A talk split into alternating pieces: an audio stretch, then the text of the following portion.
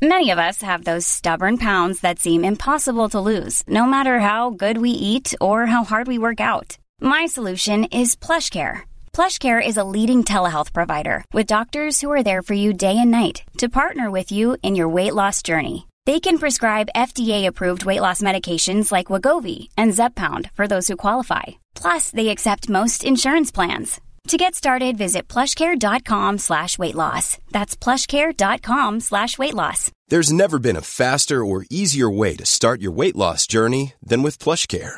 PlushCare accepts most insurance plans and gives you online access to board-certified physicians who can prescribe FDA-approved weight loss medications like Wigovi and Zepbound for those who qualify.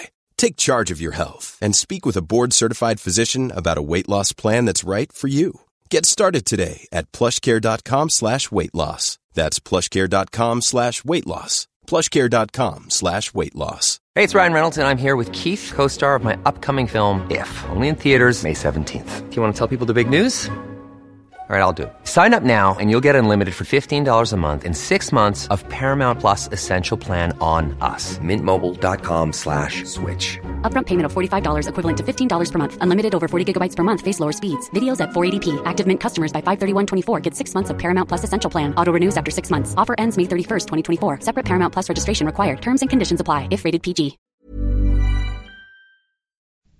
صفحه 734 a lot can happen in three years, like a chatbot may be your new best friend. But what won't change? Needing health insurance. United Healthcare Tri Term Medical Plans, underwritten by Golden Rule Insurance Company, offer flexible, budget friendly coverage that lasts nearly three years in some states. Learn more at uh1.com. Hey, it's Ryan Reynolds, and I'm here with Keith, co star of my upcoming film, If, only in theaters, May 17th. Do you want to tell people the big news?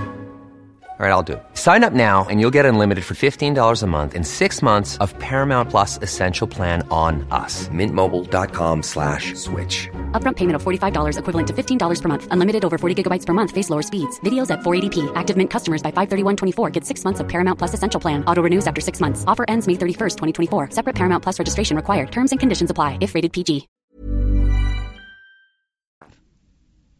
ولی گروهی از سربازان ماکسیمینوس که از مجازات های بیرحمانش صدمه دیده بودند او را در چادرش کشتند.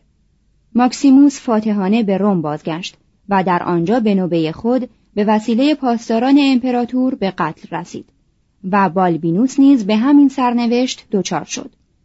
پاسداران امپراتور گوردیانوس سوم را امپراتور خواندند و سنا هم این انتخاب را تایید کرد.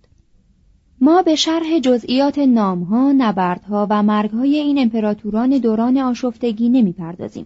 در مدت 35 سال فاصله میان الکساندر سوروس و آورلیانوس 37 تن امپراتور خوانده شدند. گوردیانوس سوم به سال 244 هنگامی که با ایرانیان می جنگید به دست لشکریانش کشته شد.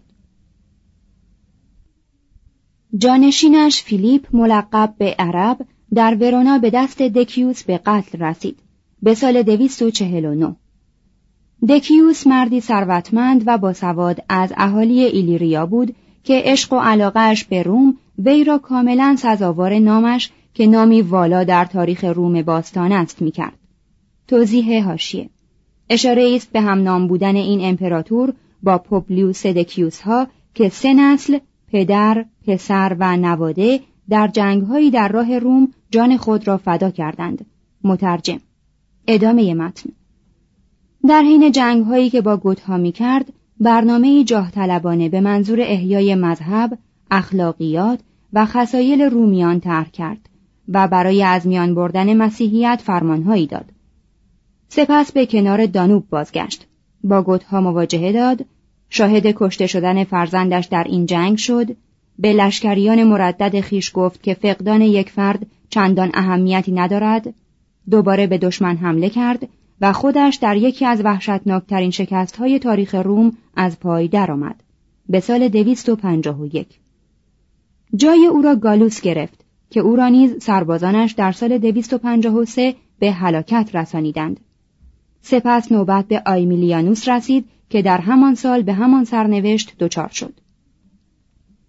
امپراتور جدید والریانوس موقعی که به سلطنت رسید شست سال داشت چون ناچار بود که در عین حال با فرانک ها، آلامان ها، مارکومانها، گوتها، سکوتیایی ها و ایرانیان بجنگد پسر خیش گالینوس را پادشاه امپراتوری مغرب گردانید و مشرق را برای خیش نگاه داشت و به بین النهرین لشکر کشید.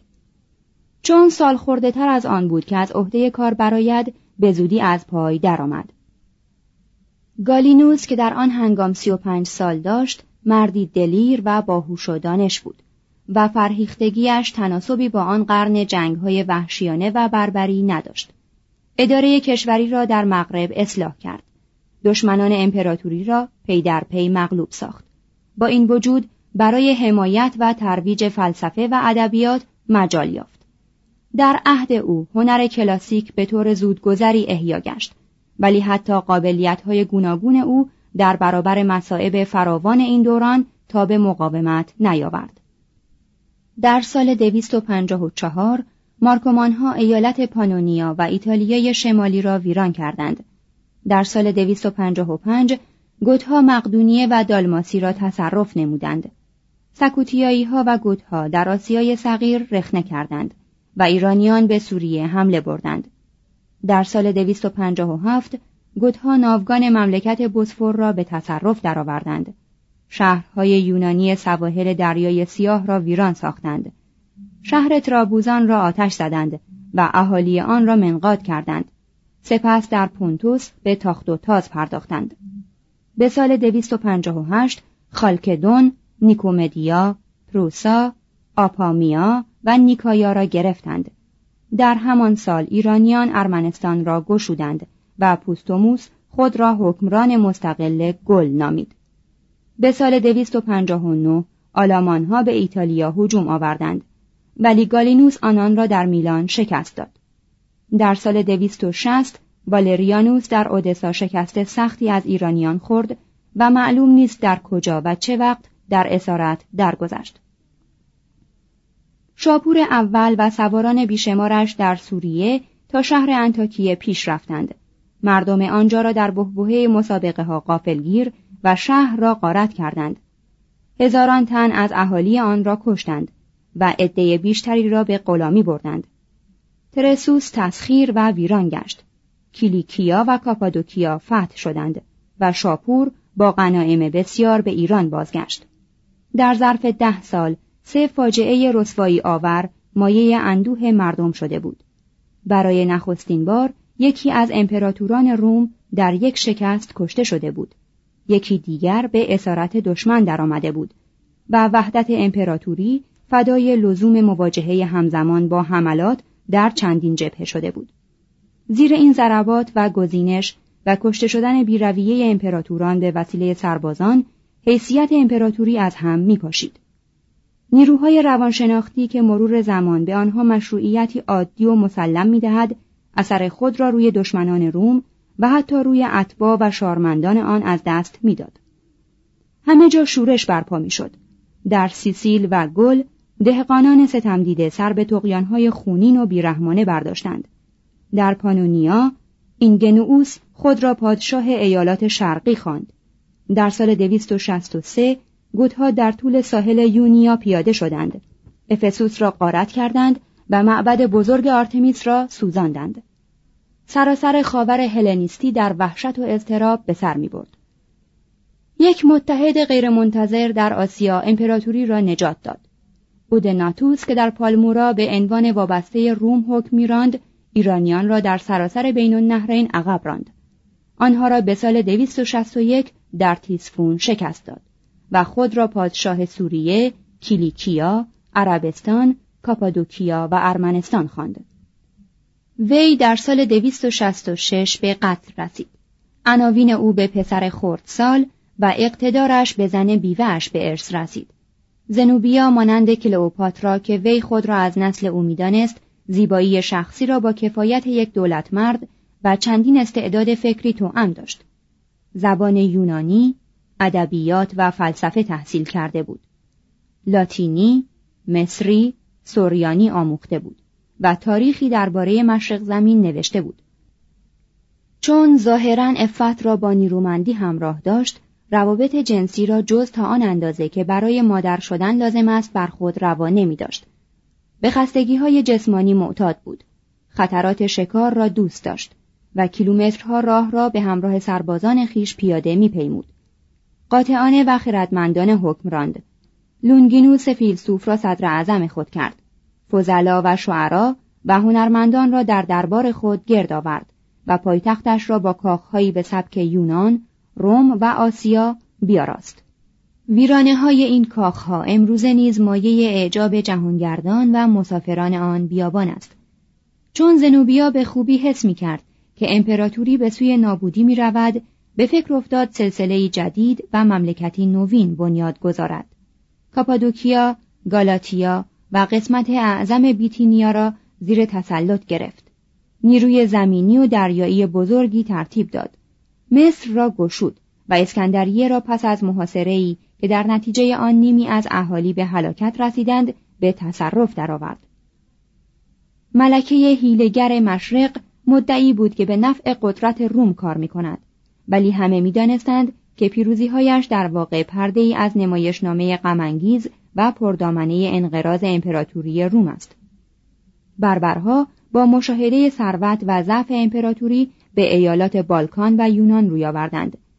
در حالی که سرمتها شهرهای کنار دریای سیاه را غارت می کردند، شاخه ای از گوتها با 500 کشتی از راه هلسپونتوس در دریای اژه رخنه کردند. جزیره ها را یکی پس از دیگری گرفتند، در اوس پیاده شدند و آتن، آرگوس، اسپارت، کورنت و تب را در سال 267 قارت و ویران کردند. در همان حال که نیروی دریایی آنان برخی از غارتگران را به دریای سیاه برمیگردانید گروه دیگری از خشکی به سوی سرزمین دانوبی خود رفتند گالینوس در کنار رود نستوس در تراکیا به آنان برخورد و پیروزی گرانبهایی به دست آورد ولی یک سال بعد سربازانش او را کشتند در سال 269 اردوی دیگری از گوتها در مقدونیه فرود آمدند تسالونیکا را محاصره و یونان، رودس و قبرس و ساحل یونیا را غارت کردند. امپراتور کلاودیوس دوم تسالونیکا را از چنگ آنان به در آورد. در دره واردار گوتها را به عقب راند و با کشتار فراوانی در نیسوس شهر نیش کنونی آنان را شکست داد به سال 269 اگر او در این نبرد شکست خورده بود هیچ لشکری قادر نبود گوتها را از ایتالیا دور سازد. صفحه 737 3. افول اقتصادی.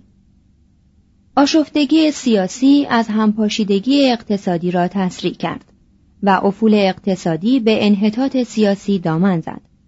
هر کدام از این دو در عین حال علت و معلول یکدیگر بودند.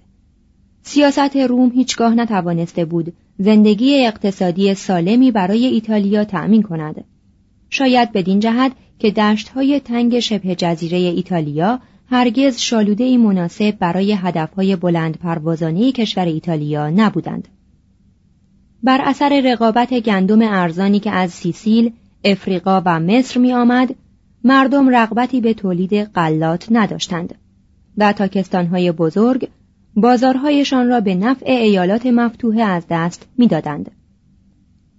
کشاورزان شکوه می کردند که مالیات سنگین منابع ناچیز آنها را از کفشان می رو باید و برای تعمیر نهرها، زهکشی و آبیاری منابع بسیار اندکی برایشان باقی می ماند. آب این نهرها بالا می آمد، مردابها زمین را فرا می گرفتند و مالاریا از جمعیت روم و هومه آن می کاست. سرزمین های وسیع حاصلخیزی از کشور را از کشت انداخته به مناطق مسکونی مبدل کرده بودند. صاحبان لاتیفوندیا که همواره قایب بودند از کار دیگران و از زمین تا حد ممکن سودکشی می کردند و با کارهای نوپرستانه در شهرها خود را معذور می داشتند. معماری و بازیها و مسابقات شهری از این وضع بهره می بردند در حالی که روستاها بیش از پیش ویران می گشتند. بسیاری از مالکان که خودشان دهقان بودند و بسیاری از کارگران آزاد روستایی کشتزارها را متروک میگذاشتند و می‌رفتند تا در شهر زندگی کنند و کشاورزی ایتالیا را که قسمت اعظم آن به صورت لاتیفوندیا بود به بردگان بیعلاقه وامی گذاشتند. اما لاتیفوندیاها خود بر اثر صلح رومی کاهش جنگ های کشورگشایانه در قرنهای اول و دوم و نتیجتا کم شدن تعداد و افزایش بهای بردگان رو به ویرانی می رفتند. زمینداران بزرگ چون ناچار بودند دوباره برای کشت به کار افراد آزاد متوسل شوند املاک خود را به واحدهایی تقسیم می کردند و به کلونی یا کشتکاران اجاره می دادند. از این اجاره داران آیدی نقدی مختصر یا یک دهم محصول می گرفتند و همچنین مدتی کار بیمزد یا بیگاری در خانه مالک یا در ملک اختصاصی از آنان می طلبیدند. در بسیاری موارد به نفع زمینداران بود که غلامان خیش را آزاد کنند و آنها را به صورت کلونی درآورند. در قرن سوم مالکین چون از کسرت هجوم دشمن و بروز انقلاب در شهرها خسته شده بودند بیش از پیش به اقامت در خانه های ییلاقیشان روی آوردند و آنها را کم کم به صورت قصرهای مستحکمی درآوردند که تدریجا به صورت کاخهای قرون وسطا درآمدند. توضیح هاشیه کشتکاری احتمالا در سال 172 با اسکان اسیران ژرمن در املاک سلطنتی به وسیله مارکوس آورلیوس به صورت مالکیت ارسی در برابر پرداخت مالیات سالیانه و انجام خدمت نظام در موقع احضار و سپردن تعهد مبنی بر اینکه بی اجازه دولت قطع زمینشان را ترک نکنند پیشرفت مهمی کرد. شرایط مشابهی برای سربازان قدیمی روم که زمینهایی در مرزها به آنان داده می‌شد قائل می شدند. به ویژه در آگری دکوماتس یعنی در کشتزارهای عشری پرداز که در طول دانوب و راین بودند. این کشتکاری امپراتوری در زمان سپتیمیوس سوروس که ممالک متصرفه خود را به قطعات کوچکی تقسیم کرد توسعه یافت. این قطعات کوچک را اجارهدارانی میکاشتند که مبلغی جنسی یا نقدی می پرداختند. همان گونه که سپتیمیوس سوروس از بطالسه تقلید می کرد، مالکان خصوصی نیز از او تقلید کردند. کشتکاری به وسیله پادشاهان شروع شد و فئودالیته‌ای به وجود آورد که موجب از میان رفتن پادشاهی شد. ادامه من If you're looking for plump lips that last, you need to know about Juvederm lip fillers. With Juvederm Volbella XC and Juvederm Ultra XC, your lip look, whether it's subtle or bold, can last up to one full year with optimal treatment and no additional maintenance. Find a licensed specialist and see if it's right for you at Juvederm.com today. That's J U V E D E R M.com. Add fullness to lips in adults over 21 with Juvederm Volbella XC or Juvederm Ultra XC. Do not use if you have severe allergies or a history of severe allergic reactions, or if you're allergic to lidocaine or the proteins used in Juvederm. Tell your doctor if you have a history of scarring or taking medicines that decrease the body's immune response or that can prolong bleeding. Common side effects include injection site redness, swelling, pain, tenderness, firmness, lumps, bumps, bruising, discoloration, or itching. As with all fillers, there's a rare risk of unintentional injection into a blood vessel, which can cause vision abnormalities, blindness, stroke, temporary scabs, or scarring. For full important safety information, visit juvederm.com.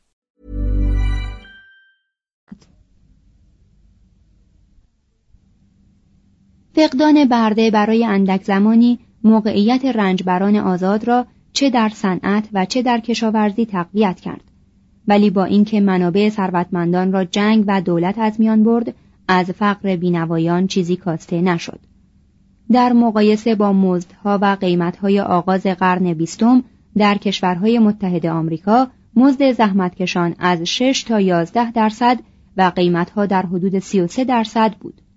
مبارزه طبقاتی خشونت آمیزتر می‌شد.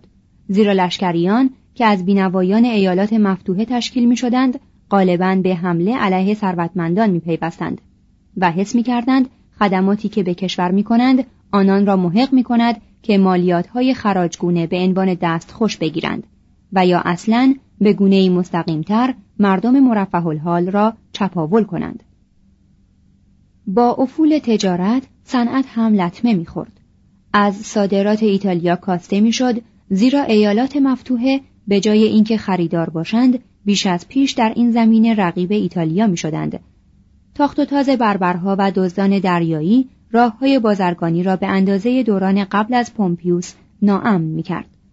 کاسته شدن از ارزش پول و قیمتهای متغیر سبب می‌شد که مردم رغبتی به طرحها و اقدامات طویل المدت نداشته باشند. چون توسعه مرزها قطع شده بود، اقتصاد ایتالیا دیگر نمی‌توانست از راه تأمین هوایج یا استثمار قلمروی رو به توسعه شکوفا شود.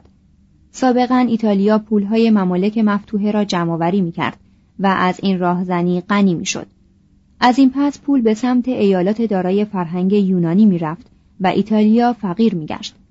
ثروت روزافزون آسیای صغیر ایجاب می‌کرد که یک پایتخت شرقی جانشین روم شود. محصولات صنعتی ایتالیا به بازارهای داخلی آن پسرانده شده بود و مردم فقیرتر از آن بودند که بتوانند اجناسی را که می توانستند تولید کنند بخرند.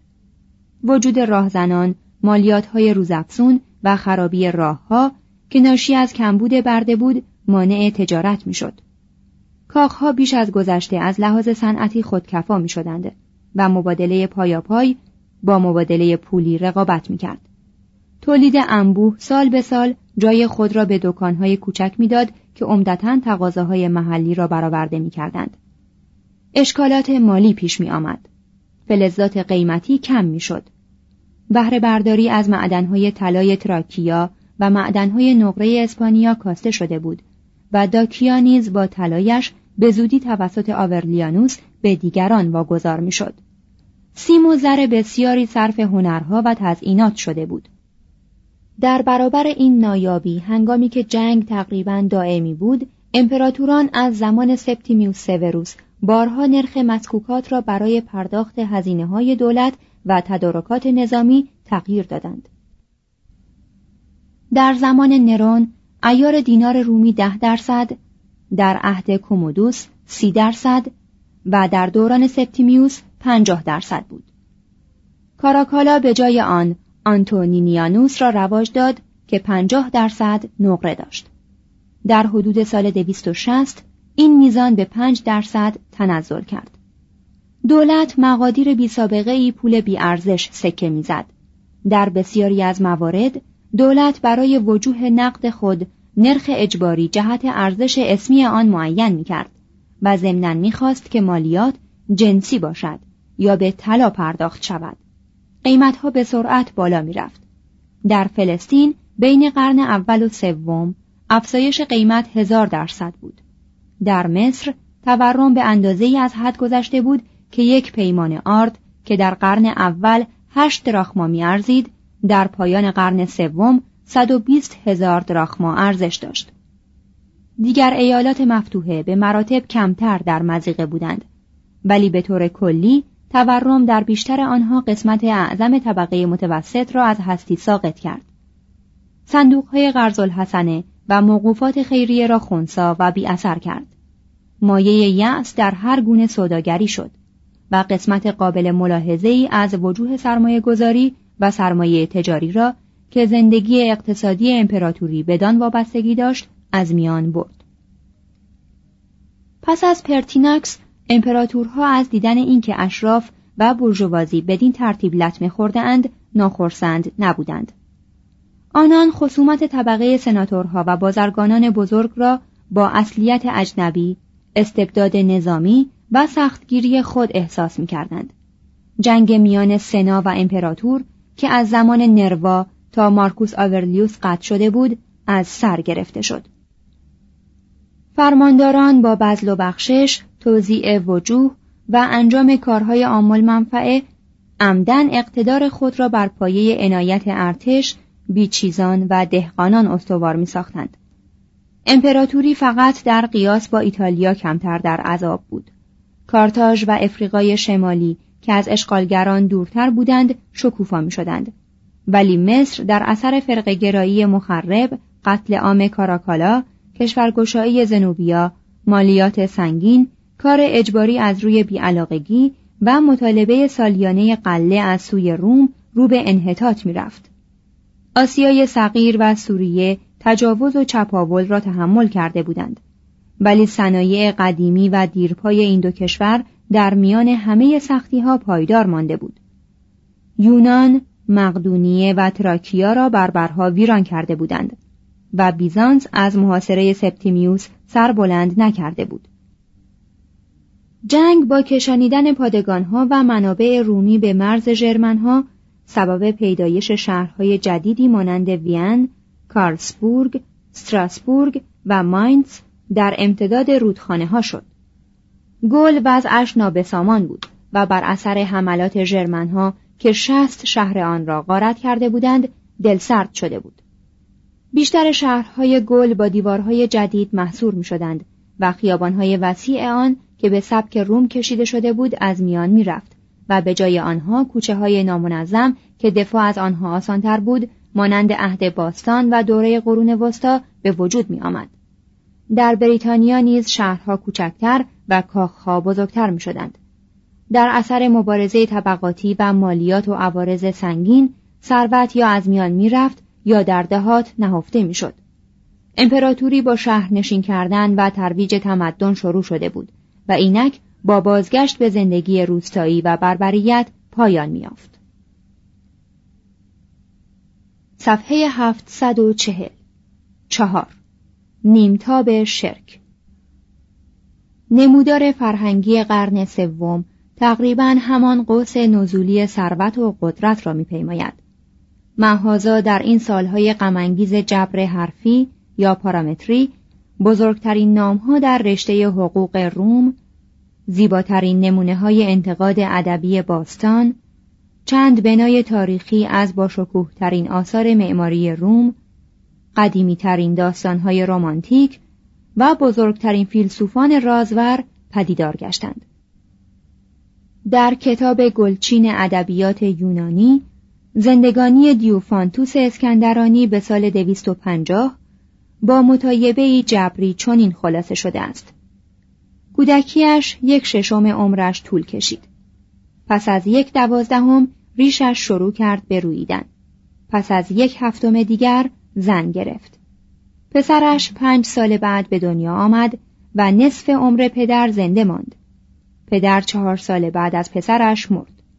پس دیوفانتوس هشتاد و چهار سال عمر کرد. اثر عمده که از او به یادگار مانده است کتاب علم حساب است که رساله است در جبر و معادلات معینی را از درجه اول معادلات معینی را از درجه دوم و معادلات نامعینی را تا درجه ششم حل می کند. مقدار مجهول را که ما با علامت X انگلیسی نشان می دهیم او آریتموس یعنی عدد می نامید و با حرف های سیگمای یونانی مشخص می کرد و برای قوه های دیگر الفبای یونانی را به کار می برد. یک جبر بدون نماد قبل از او نیز وجود داشت. افلاتون برای ورزش و تفریح اذهان جوان مسئله هایی مانند توزیع سیب به نسبت های معین بین چندین نفر را توصیه کرده بود و همچنین ارشمیدس در قرن سوم قبل از میلاد معماهای مشابهی پیشنهاد کرده بود. مصریان و یونانیان مسائل هندسه را با روشهای جبری اما بدون استفاده از پارامترهای جبری حل کرده بودند. احتمالاً دیوفانتوس تنها به روشهایی که معاصرانش با آن آشنا بودند نظام بخشیده است و تصادف روزگار آنها را حفظ کرده است. بدین ترتیب از طریق آثار علمای جبر عرب می‌توان تاریخچه نشان گذاری اسرارآمیز و جسورانه ای را که در صدد است همه رابطه های کمی جهان را با فرمول بیان کند تا به دیوفانتوس دنبال کرد. پاپینیانوس، پاولوس و اولپیانوس مثلث پر افتخار حقوق رومی همگی در زمان سپتیمیوس سروس به قدرت رسیدند. هر سه نفر به عنوان فرمانده پاسداران امپراتور در واقع صدر اعظم کشور بودند و هر ستن حکومت سلطنتی مطلقه را به عنوان تفویض سلطنت از طرف ملت به امپراتور توجیه کردند. پرسش ها و پاسخ ها دو اثر پاپینیانوس از لحاظ وضوح، انسانیت و عدالت به اندازه ممتاز بودند که یوستینیانوس در مجموعه های خود خیلی از آنها را اقتباس کرد. کاراکالا وقتی گتا را کشت، پاپینیانوس را معمور کرد یک دفاع قانونی درباره این قتل بنویسد. پاپینیانوس امتناع ورزید و گفت ارتکاب برادرکشی آسانتر از توجیه آن است. کاراکالا فرمان داد تا سرش را ببرند. سربازی این کار را با تبر در حضور امپراتور به انجام رساند. دومیتیوس اولپیانوس به عنوان حقوقدان با همان روح انسانیت دنباله کار پاپینیانوس را گرفت. به حکم عقاید حقوقی خیش از بردگان به عنوان اینکه طبیعتا آزادند و از زنان به عنوان اینکه دارای همان حقوق مردها هستند دفاع می کرد. مانند بسیاری از آثار برجسته در تاریخ حقوق نوشته های اولپیانوس در اساس عبارت از تنظیم آثار اسلافش بود. ولی احکامش به اندازه قاطع بود که تقریبا یک سوم آنها در خلاصه قوانین یوستیانوس آمده است. لامپریدیوس می‌گوید الکساندر سوروس چون اصولا با پیروی از نظرات اولپیانوس حکم راند امپراتوری چنان برجسته بود. محازا اولپیانوس چند تن از دشمنان خود را به قتل رسانید و در عوض در سال 228 دشمنانش در گارد سلطنتی او را کشتند. قتل وی گرچه قانونیتش به اندازه قتلهای وی نبود ولی نتیجه همان بود. دیوکلتیانوس مدارس حقوق را تشویق و به آنها کمک مالی کرد. دستور داد تا قوانین موضوعه پس از ترایانوس را در قانوننامه گرگوریانوس تدوین کنند. از این زمان تا دوران یوستینیانوس قانونشناسی به خواب زمستانی فرو رفت. نقاشی در قرن سوم با سبکهای پومپئی و اسکندریه ادامه یافت. آثار ناچیزی که از این دوره باقی مانده است شرقی و خام است و تقریبا گذشت روزگار آنها را زدوده است. مجسمه سازی رونق داشت زیرا بسیاری از امپراتوران دستور می‌دادند که مجسمهشان را بسازند. در این عصر مجسمه سازی در قید چهره نمایی بود ولی به طوری حقیقت را منعکس می کرد که مایه تعجب است و از این حیث هیچ عصری از آن دوران پیشی نجسته است. اینکه کاراکالا به یک مجسمه ساز اجازه داد او را با قیافه یک آدم خشن وحشی با موهای مجعد آنچنان که در موزه ناپل دیده می شود به نمایاند باید به حساب کارهای خوب کاراکالا گذاشت مگر اینکه حاکی از کند ذهنی او باشد. دو مجسمه عظیم متعلق به این دور است گراز فارنزه و هرکولس فارنزه که هر دو به طور اقراغامیز و ناخوشایندی متحجر هستند. ولی در آنها استادی فنی بکری به چشم می‌خورد. ظاهرا برخی از مجسم سازان نیز به سبک کلاسیک وفادار بودند. مانند نقوش برجسته ساده تابوت الکساندر سوروس و تابوت جنگ لودوویزی اما نقوش برجسته تاق نصرت سپتیمیوس سوروس در روم سادگی و لطف سبک آتنی را به سود رجولیت خشن و برجسته که نشانه بازگشت ایتالیا به بربریت است کنار می‌گذارد. معماری روم در این عصر غریزه تعالیجوی رومیان را از راه بزرگ کردن ابعاد به حد کمال رساند. سپتیمیوس آخرین کاخ امپراتوری خود را روی تپه پالاتینوس با یک جناح شرقی هفت طبقه ساخت که به هفت ایوان معروف بود. یولیا دومنا برای حیات وستا و برای معبد زیبای وستا که هنوز در بالای فروم دیده می شود وجوه لازم را تهیه کرد.